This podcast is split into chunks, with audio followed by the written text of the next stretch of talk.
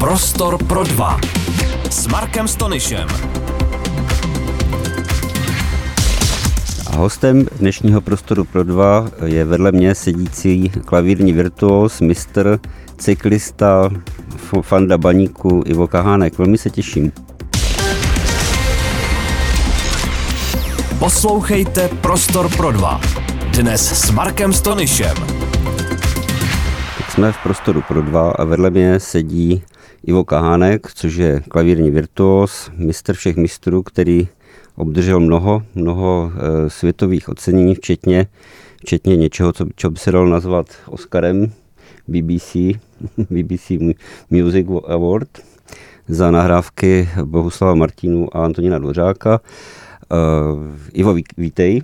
Děkuji, dobrý den všem posluchačům. A my předem říkáme, že si budeme tykat, protože jsme ze stejného kraje a tam na to nemáme čas na nějaké vykání. Ivo, eh, první otázka, která může, může znít banálně. Eh, jsi klavírista nebo pianista?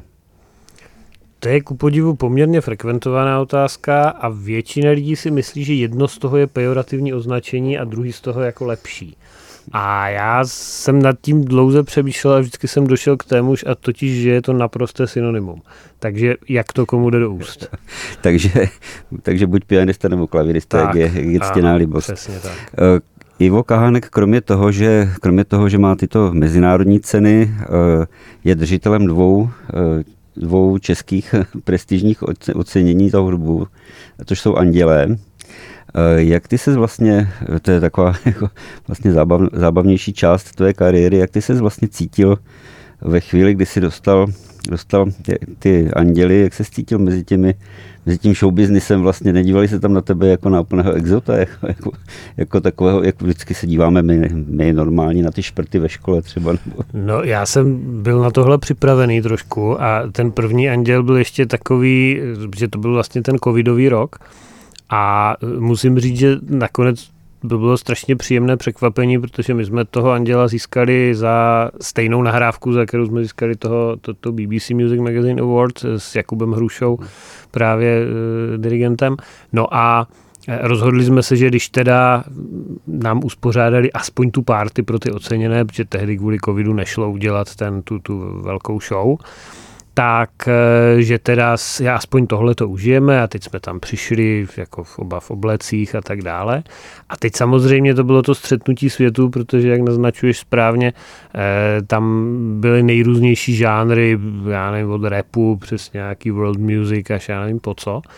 A musím říct, že zpočátku bylo vidět, že se na sebe tak jako koukáme, ale v průběhu večera si myslím, že, jak se říká, takové to kliše, že hudba je jenom jedna, tak si myslím, že se to docela jako projevilo a že pak jsme se tam, pak jsme tam úplně, úplně splynuli s davem a bylo to, bylo to strašně příjemný.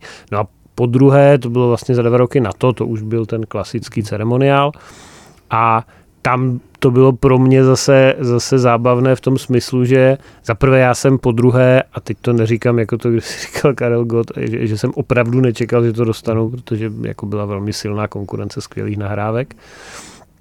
A když jsem to dostal, tak jsem si pak spočítal, že z těch asi 13 udělovaných andělů zhruba sedm dostali lidé, kteří nějakým způsobem buď narozením nebo působením souviseli s Frýdkem místkem, mým, mým rodištěm. Takže musím říct, že pak z e, následující party jsem si užil o to víc a ta byla teda jako taky napříč, zcela napříč žánry. To už byla taková regionální tak, party. E, e, možná bychom mohli připomenout i to, že si toho druhého anděla dostal za za kompletní, za nahrávku kompletního klavírního díla Antonína Dvořáka, nepletuli se. To je, to je 4 CD a je to pět, pět hodin hudby, klavírních nahrávek a já se chci zeptat, jak dlouho, jak dlouho se nahrává pět hodin klavírního koncertu na CD? No, je to, je to vlastně docela překvapivě dlouhé, protože samozřejmě jedna věc je se ty skladby naučit, většinu si z nich třeba i ohrát na veřejnosti, protože je lepší aspoň část nebo takové to nejtěžší, nejobtížnější z toho eh, mít eh, jaksi ošlehané tou praxí, tedy koncertní síní, je to vždycky lepší, je to pak usazenější, je to na té nahrávce slyšet. Ale samozřejmě to Dvořákovo klavírní dílo se zdaleka nehrává frekventovaně celé, takže minimálně polovinu nebo větší polovinu toho jsem dodělával už pro tu nahrávku samotnou. Takže to bylo samozřejmě to cvičení a to trvalo řádově jako nějaké měsíce, třeba nevím, půl roku nebo něco takového.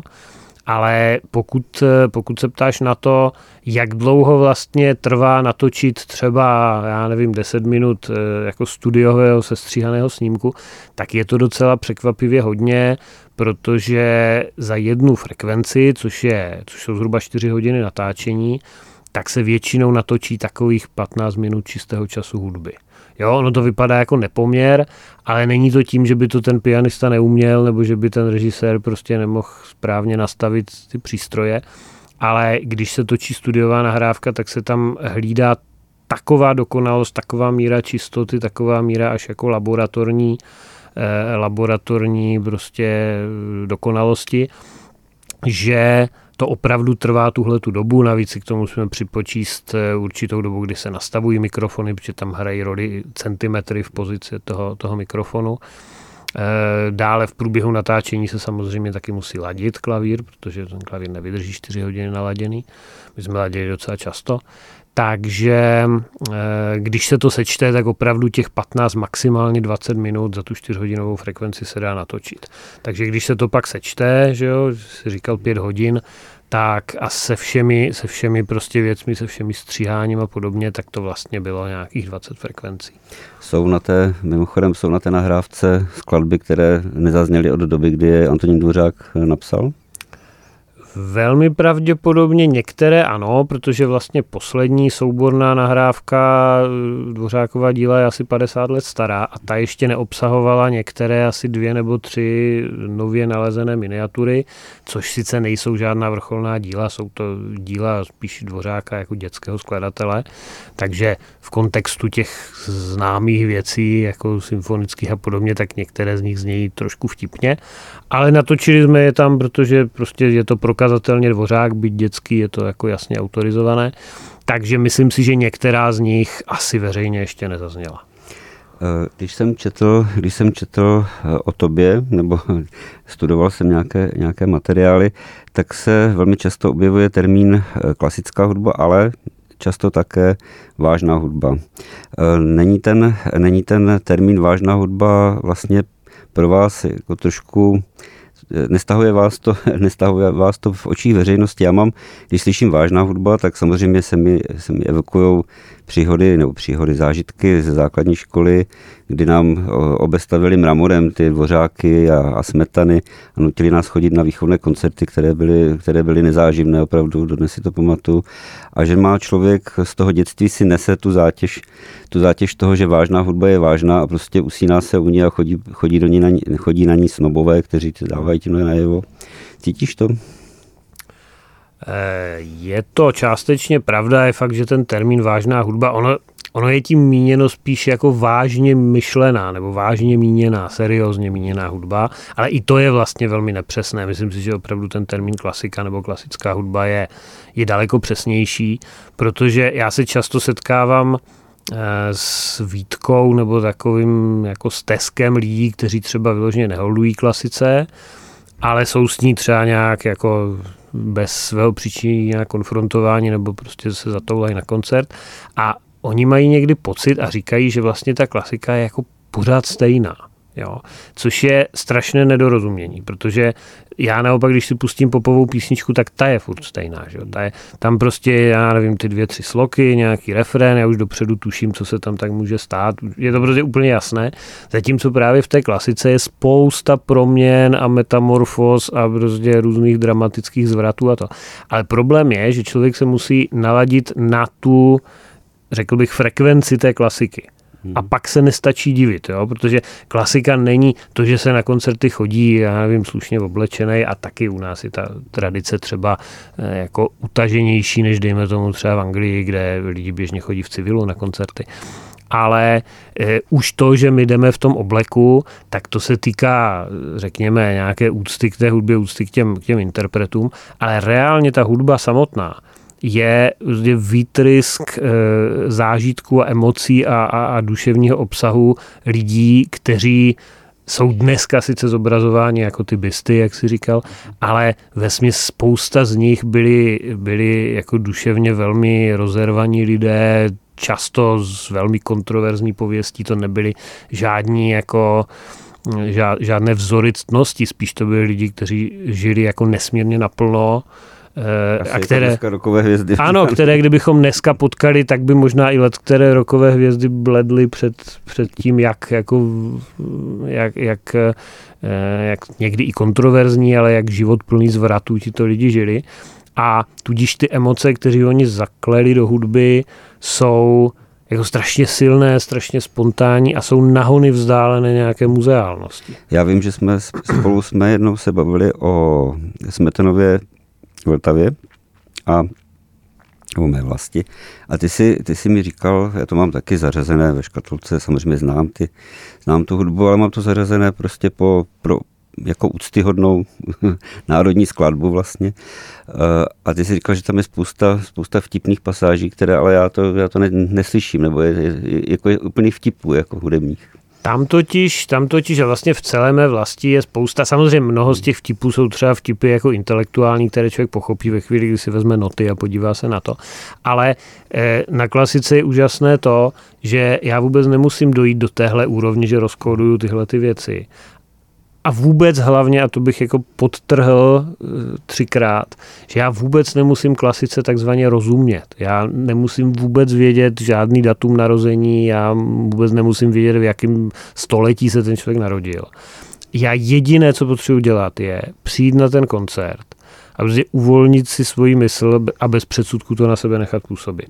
A pak je vysoká šance, že i onen známý skladník ve šroubárně si může poslechnout Beethovena nebo Málera v originále, abych tak řekl. Jo? Čili opravdu to, ten, ten předsudek, že tam musím mít v tom v obleku a že to musím mít nějak rozumět a že to musím nějak jako říkat nebo vyjevit těm lidem, že jsem teda ten odborník, ten fajnšmekr, to je absolutní balast. Ať to lidi všechno odhodí, ať jdou, ať jdou klidně i v džínách na koncert, ať i zatleskají mezi větama, ale ať tam jdou a nechají to na sebe působit. A poznáš, eh, když přijdeš na, na pódium a teď je jedno, jestli hraješ se symfonickým orchestrem nebo, nebo solo, eh, vnímáš to obecenstvo a je, jako niance, jako jaká, jaké to obecenstvo je, co se od něho dá čekat? Nebo? Vnímám to poměrně silně, navíc eh, u nás u klavíristů je výhoda a nevýhoda v jednom, že my sedíme bokem k tomu publiku. Takže my vlastně většinu toho publika vnímáme jenom periferně což může být nevýhoda proti zpěvákům, kteří na ně koukají, takže vidí podle těch výrazů dopředu už jako co se v tom sále děje, ale může to být i nevýhoda, že jo? protože pokud se to těm lidem nelíbí a tamhle si paní rozbaluje bombon a pán tam si tlumí mobil a podobně, tak samozřejmě to na toho zpěváka může působit trošku jako frustrujícím dojmem. Tak to my tolik nemáme a my zase tím, že je nevidíme vizuálně, tak ale zase troufnu si říct, že silněji, senzitivně cítíme nějakou tu energii, která v tom sále nastala. Ta může být velice rozdílná podle publika, které tam je. Je samozřejmě dost rozdílná geograficky, protože samozřejmě třeba jižní národy z pravidla jsou takové spontánnější, spontánně dají najevo, co si o tom myslí. Zcela zvláštní kapitola jsou třeba některé azijské národy, třeba v Japonsku je, je velice zajímavé to publikum, že z něho vlastně během, toho, během té produkce jako nevyzařuje prakticky nic. Oni jsou tak jako duchovně skáznění, že oni opravdu z nich jde jako nulová energie a pak jsou třeba velmi vřelí po tom koncertě, ale jo, takže takže ta publika se mohou skutečně velmi lišit a to je součást toho, toho krásného dobrodružství nás klavíristů nebo nás vůbec muzikantů, že my vlastně každý večer je tímhle neopakovatelný. My nevíme úplně přesně, do čeho jdeme. Jsme tím pádem trošku rozechvělí, máme z toho trému, ale zase jako ta, ta chvíle, kdy je poprvé nějaká generál pauza a, a my v tom tichu najednou vnímáme, co z toho publika jde a jaký to dneska večer je a jestli to rezonuje, tak to je, to je jako velké, velké vzrušo a velké dobrodružství. To, začíná to vypadat jako velké, velká reklama na, na, na koncerty váž, ne, pardon, klasické hudby a můžu doporučit, protože jsem Iva opravdu několikrát, několikrát slyšel naživo a je to zážitek a říkám to jako člověk, který opravdu to vnímá tím způsobem, který říká Ivo jako neodborník a, a snad nesnob. E, já se, já se chci zeptat, Ivo, ty jsi, avizoval jsem tě tady jako fotbalového fanouška, máme, máme stejný tým v srdci a to je, mhm. to je Baník Ostrava, ale to teď není důležité. Ty jsi jednou, ty jsi jednou pustil, a ne jednou asi, do srovnávání, do srovnávání hráčů nebo hm, jako koncertních mistrů nebo členů orchestru k fotbalistům. A e, mně to přišlo velmi, velmi zajímavé. A když když přemýšlím, když ty hraješ na klavír eh, se symfonickým orchestrem, tak je mi jasné, že trenérem je asi dirigent a ty jsi co? Ty jsi útočník, záložník nebo obránce? No, tak v tom, v tom klavíru je vždycky lepší, že člověk útočník, jo, hmm. protože přece jenom jako jako být permanentně v defenzivě a jenom hlídat, aby hmm. nespadly žádné noty pod stůl, ale nemít ambici něco vytvořit je asi, asi jako špatně, takže, takže správný pianista měl být fakt ten hroťák, jo, takový ten, který, a nebo možná ještě víc ta, možná ještě víc ten špílmacher s tím hmm. číslem 10 na zádech, že to, to je asi, to by asi měl být hmm. ten klavír. Ale zároveň teda vnímám jistou jako osamilost toho klavíristy, protože ty jsi sice součástí toho orchestru, ale si trošku bokem, eh, díváš se trošku jinam a, a máš jinou roli než, než... Je to přesně tak, ale to je právě krásný na tom klavíru, že on jako je trošku bokem, jak mm-hmm. říkáš, a on může si hrát v té svojí bublině a může hmm. si prostě komunikovat s těmi můzami. Ale zrovna tak, když chce, nebo to ta hudba vyžaduje, tak se může, tak může komunikovat s tím dirigentem, komunikujete jenom očima, že jo? Hmm můžete se, je, je, je možný se prostě propojit s tím orchestrem, je možný navázat kontakt s určitým nástrojem třeba nebo nástroji, s kterými mám nějaký, nějaký solo, nebo naopak eh, oni mají solo, já je doprovázím v tu chvíli. Takže zase, jo, ta, ta, ta role je hrozně dobrodružná, je hrozně mnohotvárná a zejména s čím lepšími muzikanty je člověk na pódiu, tak tím víc toho může udělat spontánně na místě teď a tady, aniž by to měl dokonale do puntíku připravené, jakože samozřejmě má to naskoušené, ale právě tam může nastat ta výjimečná chvíle, že uděláte spontánně něco nedomluveného a to je to největší blaho. Mě vždycky zajímalo, mě vždycky zajímalo ty mluvíš o, to, o těch prožitcích na, na pódiu, a při, při koncertě mě vždycky zajímalo, co se honí hlavou eh, jako špičkovým třeba sportovcům nebo, nebo vás, umělců, co se honí hlavou v tu chvíli, kdy je na pódiu. Jestli, jestli se dokáž, dokážeš třeba odpojit od té hudby a přemýšlet i o takových běžných věcech, třeba o zdraví svých blízkých, nebo co večer budeš mít jídlu, nebo něco takového. Dá se to vůbec? Nebo... Tak technicky se to dá, že jo, pokud hmm. to umím natolik, že to, ale reálně to člověk úplně nechce, protože aspoň u mě principem toho, toho prožitku na pódiu je to, že se vlastně všechno prolne dohromady.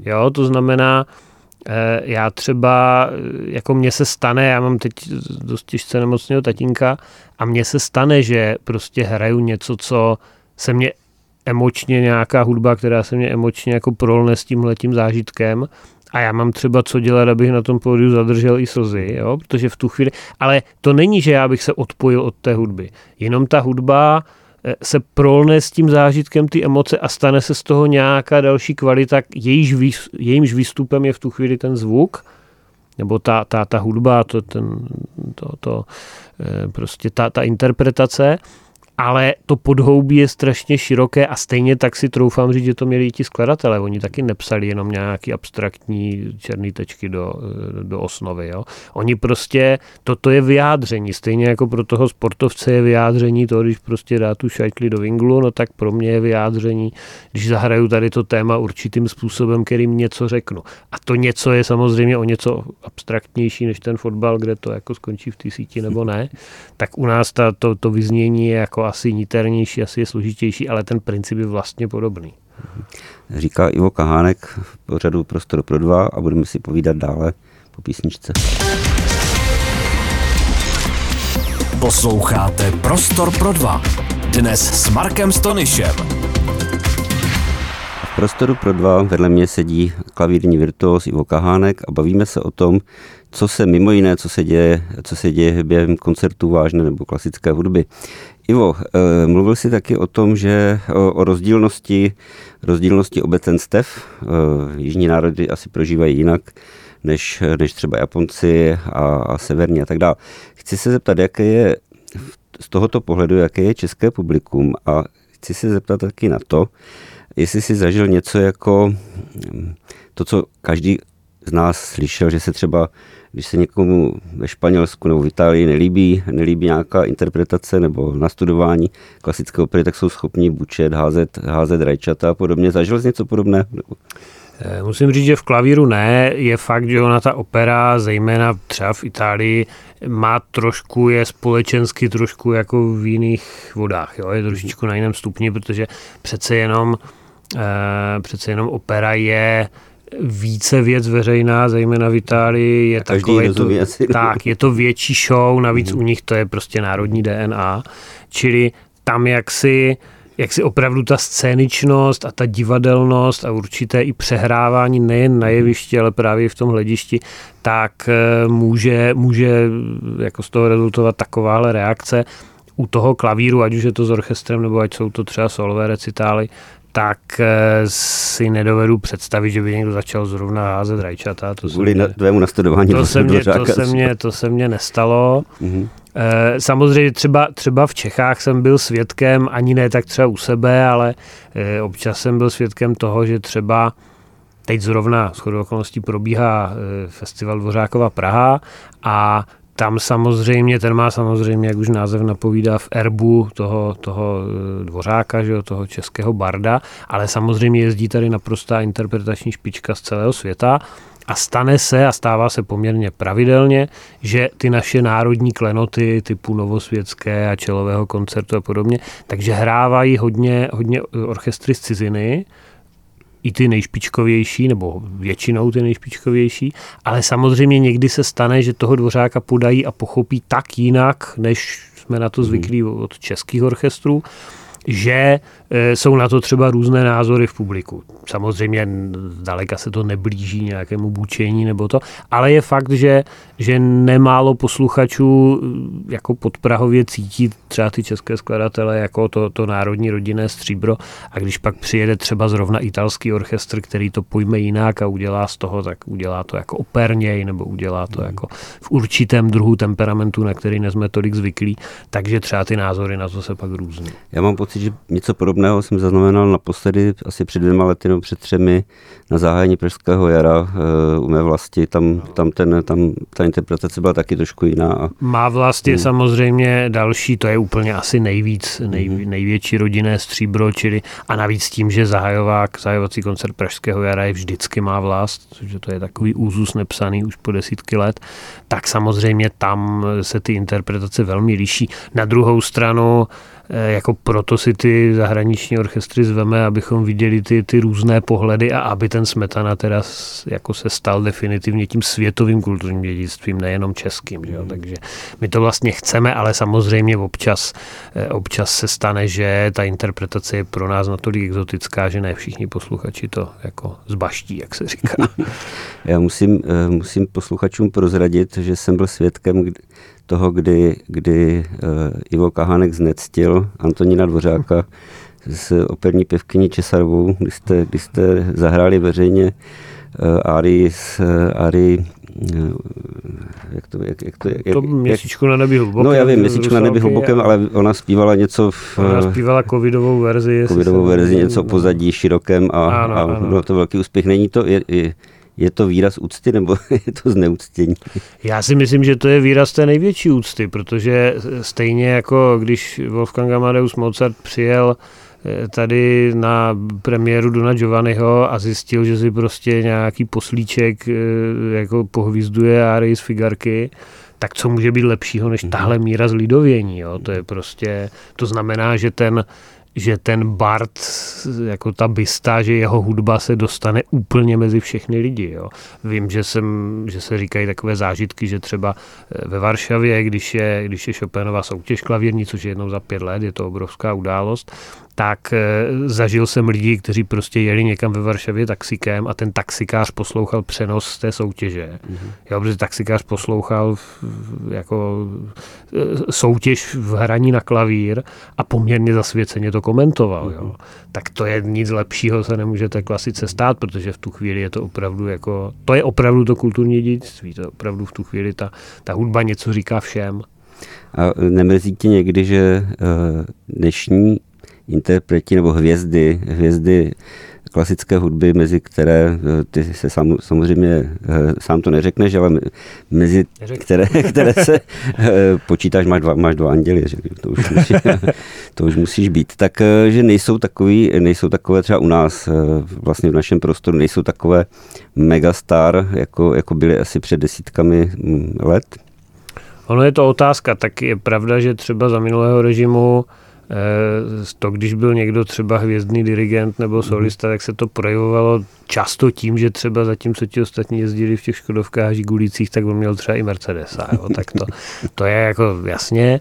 Na druhou stranu na druhou stranu myslím si, že drtivá většina nás klasiků pořád je ještě orientovaná víc na tu hudbu, než na tu slávu, i když jistě je to příjemné, to nebudu zastírat ale zase, zase když se koukám na to, jak mnozí populární lidé prostě prakticky třeba nemohou jezdit metrem, protože by je neustále někdo žádal o podpis a tak musí jezdit třeba na Vespě pražským provozem a, a znám víc takových z různých uměleckých oborů, tak si někdy říkám, že vlastně to, co dělám já, je velice příjemná kombinace toho, že v té úzké klasicko-hudební bublině člověk nějakou známost má a požívá, ale může bez problémů vyjít na ulici a je inkognito a je v klidu, takže já to vnímám jako dobrou kombinaci. Eh, Ivo, ty, eh, ty, to by se také mimo jiné eh, říká, že jsi ambasador ambasador české, českých mistrů ve světě. Máš rád, máš rád Bohuslava Martinu, Antonína Dvořáka, samozřejmě nebudu to všechno jmenovat, ale ti to, chci se, chci se tě tedy zeptat jako odborníka na slovo vzatého, čím je, čím je česká klasická hudba specifická, má nějaké společné DNA, anebo je to to, že se tady narodil Antonín Dvořák, Smetana, Eh, Janáček samozřejmě, eh, tak je to vlastně náhoda, že není to, není to dáno nějakým geografickým, že by se narodili tak jako tak, nemuseli by být Češi.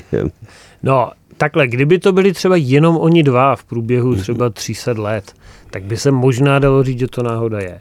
Ale když my si uvědomíme, protože většina, většina eh, lidí má pocit, že teda tím otcem české klasické hudby je Bedřich Smetana, což je v mnoha ohledech pravda, ale uvědomme si, že už jako eh, víc než 100 let před ním, jako podstatně víc než 100 let, už vlastně za dob Johana Sebastiana Bacha a později potom za dob Mozarta, tak čeští hudebníci spolu určovali a spolu vytvářeli opravdu světové dějiny hudby, protože vezměme si, že eh, současníkem, současníkem Bacha byl třeba Jan Dismas Zelenka nebo Bohuslav Matěj Černohorský, to jsou skladatelé, když si poslechnete jejich třeba eh, velké, eh, velká oratoria kantáty a postavíte to vedle Bacha, tak pokud to detailně neznáte, tak to prakticky nerozeznáte. Jo? To, jsou, mm-hmm. to mhm. jsou tvůrci takřka na Bachově úrovni, kteří taky jako v Evropě požívali podobné mm. vážnosti když se podíváte za klasicismu, ano, máme tam zjevy typu Mozarta, ale pak tam máme veliké množství jmen, jako je Stamic, že jo? Hmm. nebo vůbec rodina, rodina Stamiců. Mysliveček samozřejmě spopularizovaný nedávno filmem Il Boemo. Eh, a další a další. Takže spoustu evropských hudebních středisek i hudebně, umělecky, ale i mocensky ovládali čeští muzikanti. Jo? Mhm. Česká hudební emigrace v průběhu klasicismu způsobila, že tady se toho vlastně moc nedělo, ale každé druhé důležité město eh, výrazně ovlivňovali čeští muzikanti. A pak přišel teprve ten Bedřich Smetana, pak přišel že jo, Dvořák, Janáček a tak dál. Tak eh, myslím si, že v tomhle počtu už to prostě náhoda být nemůže. A je to neuvěřitelné i v tom, že vlastně, když si vezmu, že Česká republika je země, kde, která má méně obyvatel než třeba Bavorsko, než jedna spolková mm-hmm. země, a, ale když si spočítáte to množství světových tvůrců, a to jak samozřejmě skladatelů, tak i interpretů, na počet obyvatel, tak já myslím, že bychom byli světové jedničky. Jo? Já myslím, že bychom mhm. opravdu v klasické hudbě a v ženském tenise, to jsou dvě, dvě disciplíny, kde opravdu na počet obyvatel si myslím, že bychom byli zcela bezkonkurenční. No a když se, když se ptáš na tu charakterističnost, jednak si myslím, že unikátní je právě ta naše geograficko-umělecká pozice mezi tím západním světem a tím světem východním, protože to samozřejmě teď nemyslím politicky, ale myslím to teď z hlediska opravdu hudebního, protože i my jsme se o tom už kdysi bavili, že vlastně nějaké dělítko mezi tím západem a východem asi prochází naším územím, protože když si poslechnete třeba lidový folklor třeba ze západních Čech a naopak třeba z východní Moravy, tak to není jako trochu rozdíl. To jsou úplně dva různé světy. Mm-hmm. To je úplně jiné harmonicky, to je úplně jiné rytmicky. Jedno je zapsatelné, pravidelné, druhé je zcela nezapsatelné do, nebo skoro nezapsatelné do not přesně. Velmi, velmi prostě jako improvizační, nepřesné rytmicky. To jsou úplně dva různé světy a tohle dělítko prochází jako územím České republiky. Takže to je první věc.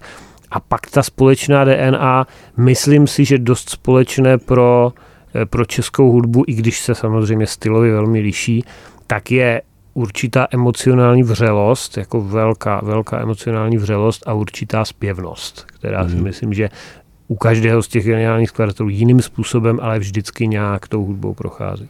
Říká Ivo Kahánek, s kterým budeme pokračovat o povídání, s povídáním o našich velikánech hudebních po další písničce.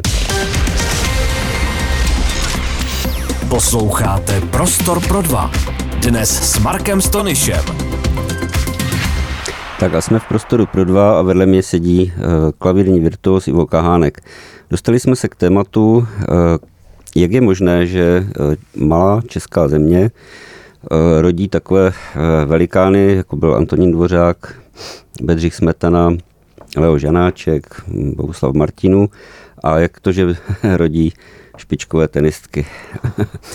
ty, ty máš na to nějakou teorii, přesto, eh, přesto by mě zajímalo, jestli, má, jestli, jdeš úplně, jestli by si šel úplně do hloubky a zkusil říct teda, čím to opravdu je. jestli, to je jestli to jsou zemské desky, nebo jestli opravdu platí, platí to, co se říká, takové to kliše, co Čech to muzikant No, ze své praxe hudebního pedagoga, mm-hmm. protože samozřejmě ten klavír učím tady u nás na Akademii muzických umění, ale s tím je spojený to, že samozřejmě člověk učí občas na nějakých mistrovských kurzech nebo hostuje někde i, i v, jako v okolních zemích. A musím říct, že opravdu ta míra muzičnosti, a teď neřeším, jestli někdo víc cvičí, míň cvičí, já nevím, víc o tom ví, míň o tom ví, ale čistě taková ta, opravdu ta muzičnost, jo. Ten, ten přirozený, řekl bych, surový talent, který ti lidi vykazují, tak je tady fakt extrémně vysoký. Hmm. Jo, ten, ten si myslím v tomhle, v tomhle jsme opravdu na světové špičce, si myslím. Takže to máme v genech. Myslím si, že je to, myslím si, že je to dost genetická věc, že tady prostě opravdu k té hudbě jako inklinuje hodně lidí a že, že prostě tohle to zázemí tady je. Ostatně já si myslím, že o tom svědčí i nějaká nabídka poptávka, když se podíváme, kolik u nás třeba je orchestrů symfonických. A teď neřeším, jestli je to Česká filharmonie, která je prostě opravdu světové těleso, nebo jestli to je nějaký menší regionální orchestr, ale prostě ta míra, už jenom ten počet a to, že všichni to dělají opravdu vážně, Jo, že to jsou mhm. opravdu instituce, které mají nějaké rozpočty, které jsou jako nezanedbatelnou součástí kulturního života těch měst a to. Teď se podívejme, kolik tady máme hudebních festivalů, zase od těch největších až po úplně maličké festiválky, ale to množství je enormní a zase jenom na nějakých dotacích by se neuživili, čili je vidět, že ta poptávka opravdu po nich je a jako zažil jsem několikrát, že spousta koncertů na, na jako dobrých festivalech u nás se vyprodá třeba v řádu hodin, jo? čili eh, je vidět, že skutečně, kdyby to v těch lidech nebylo, i v těch, co to třeba nedělají aktivně, jo, co jsou mm. jenom ti posluchači, kdyby v nich ta muzičnost nebyla, kdyby v nich ten, ten přirozený hudební talent a potřeba ať už vyjadřovat se hudbou nebo tu hudbu poslouchat. Kdyby nebyla tak silná, tak by prostě tady nemohlo těch, těchto těch akcí a těchto těch těles být tolik. Takže myslím si, že i toto svědčí eh, o faktu, že prostě tady, tady ta, ta eh, jakoby hudební emocionalita je velmi vysoká. A teď se tě zeptám jako hudebního pedagoga, eh, zasáhl tvůj, tvůj obor podobně jako jiné obory nebo hm, covidová, covidová doba, nechci se k ní vůbec vracet, ale já mám syna, který hraje hmm. fotbal a vím, vím z okolí jeho a bavím se s trenéry, že spousta dětí eh, v ta doba zapoznamenala tak, že přestali třeba hrát fotbal, protože museli být hmm. doma, nemohli sportovat. Eh, zasáhlo to i tvůj obor? Myslím si, že ho to částečně zasáhlo. Já osobně mám to štěstí, že tím, že učím na univerzitě, tak tam přece jenom už ti lidé, kteří studují třeba hudbu mm-hmm. na univerzitě, tak za prvé už jsou to dospělí lidé a za druhé eh, jsou to lidé, kteří jsou už opravdu extrémně motivovaní, kteří už mají vyřešenou tu otázku, jestli teda ta, co pro ně ta hudba znamená, už vědí, že pro ně znamená jako jednu z hlavních věcí v tom životě. Takže tam, i když ten covid samozřejmě byl velká překážka, tak nemyslím si, že by většina z nich eh, něco měnila na svých ambicích nebo na svém prožívání hudby. Eh, samozřejmě i tak jsem třeba narazil na, na studenty, kteří Eh, se jaksi v úvozovkách trošku rozpadli, nebo prostě kteří, kteří jako v tom studiu buď nepokračují, nebo v něm pokračují, ale ne na úrovni, na který by se jim to líbilo, protože ten covid prostě je nějakým způsobem trošku přeformátoval a vzal jim nějakou, nějakou motivaci. Jiná věc samozřejmě je, že ten covid eh, určitě dal ránu i jako pořadatelům, i hudebním agenturám, to znamená, že těch příležitostí pro mladé hudebníky nepřibývá, byla spíš naopak, takže ta už tak vyhrocená konkurence a velký mhm. nepoměr početní mezi těmi adepty klasické hudby, kteří to chtějí dělat a těm, těmi možnostmi uplatnění je ještě daleko drsnější než před tím covidem. Takže v mhm. tomhle jim nezávidím, nechtěl bych mít teď 19 let a, a snažit se prosadit v té branži, je to opravdu těžké. Připomenu, že si eh, svého času začátkem covidu si pořádal charitativní koncerty pro, pro seniory a pro kolegy, kteří, hmm. kteří vlastně přišli ze dne na den o, o obživu. A vzpomínám si, že, to, že si hrál na pódiu před prázdným publikem a přenášela to kamera na, na, na ty internety, hmm. jak se říká. Jaký to byl pocit? Ty první koncerty byl, byl pocit vlastně velice zajímavý, protože na jednu stranu, když tam není to publikum, tak je to takový, no, nechci to k ničemu přirovnávat, protože jsme po 22. hodině ještě, ale jako co si tam chybí. Prostě, mm-hmm. prostě ta, ta energie se vám nevrací, že jo, de, de, jako člověk něco dává vlastně ten mikrofon mu nic nevrací, mm-hmm. zatímco to živé publikum ano.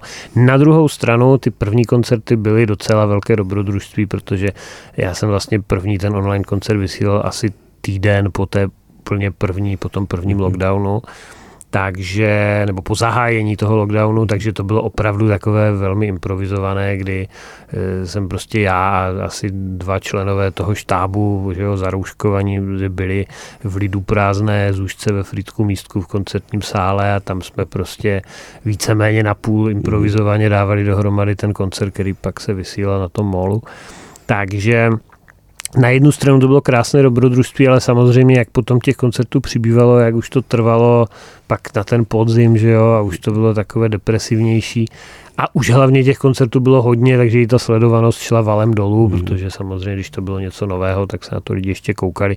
Pak už toho bylo všude plno a ono vás to taky nebaví, že jo, tu klasiku sledovat někde na internetu mm. přes monitor, jo, tam tam naopak si myslím, že dost lidem chybělo to, že se oblekli jako těch hezkých šatů a šli, hmm. šli do toho koncertního sálu. Tak pak už to samozřejmě taková zábava nebyla a pak už z toho byla víc ta práce a to, že člověk věděl, že se musí nějak udržet teda v provozní teplotě a udržet si taky nějaký kontakt s, těmi, s tím publikem. E, ještě, ještě jednu otázku, takzvaně pedagogickou nebo v vozovkách pedagogickou. Jak rychle poznáš, když k tobě přijde dítě, které, dejme tomu, chce hrát na klavír, nebo jeho rodiče si myslí, že by mohl hrát, mohlo hrát, jak, jak rychle poznáš, že má talent a že to má smysl?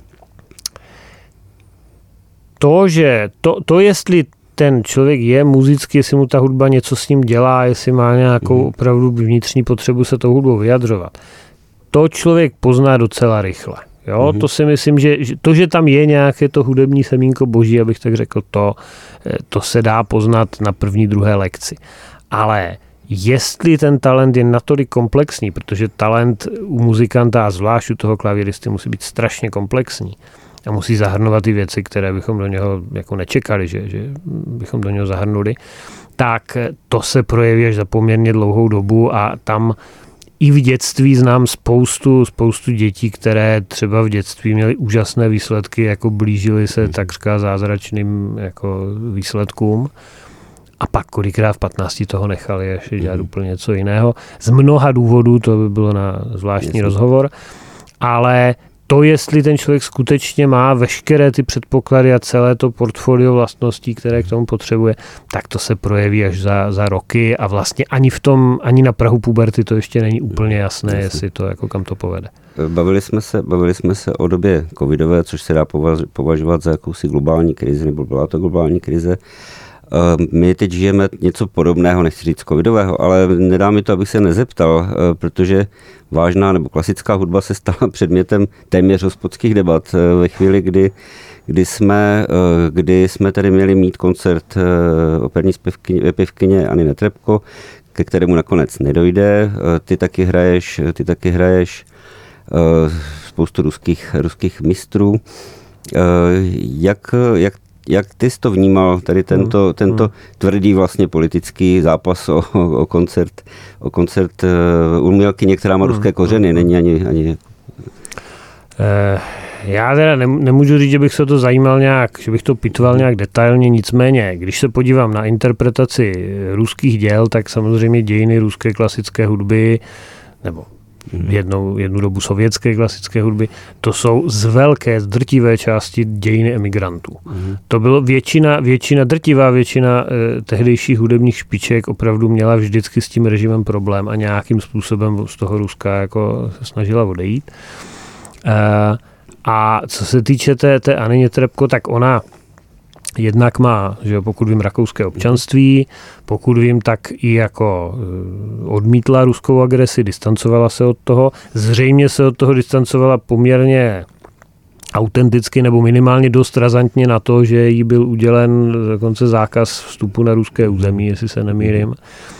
Takže já jakožto muzikant eh, a jako po tomhle, tak já bych ji asi zpívat nechal, a navíc si myslím, že bych to viděl tak, že strategicky spíš bychom měli tyhle ty umělce využít to, že tedy oni chtějí jít k nám a, a e, prostě jako, myslím, že by to mohlo svědčit proto, že teda ten náš, to naše zřízení je pro ně atraktivní a že teda z toho Ruska prchají, ale říkám, nechci to říkat nějak autoritativně, ale já bych ji zpívat nechal říká Ivo Kahánek v pořadu Prostoru pro dva. My ti, Ivo, přejeme mnoho spokojených posluchačů. Teď ti, ti přeju úplně utilitárně jednu věc, aby si stihl koncert ve Vrchlabí, který máš téměř, téměř za několik desítek minut a není to úplně blízko a děkuji, že jsi přišel. Děkuji moc za pozvání a hezký den všem posluchačům. Prostor pro dva a Marek Stoniš. Každý čtvrtek ve čtyři odpoledne.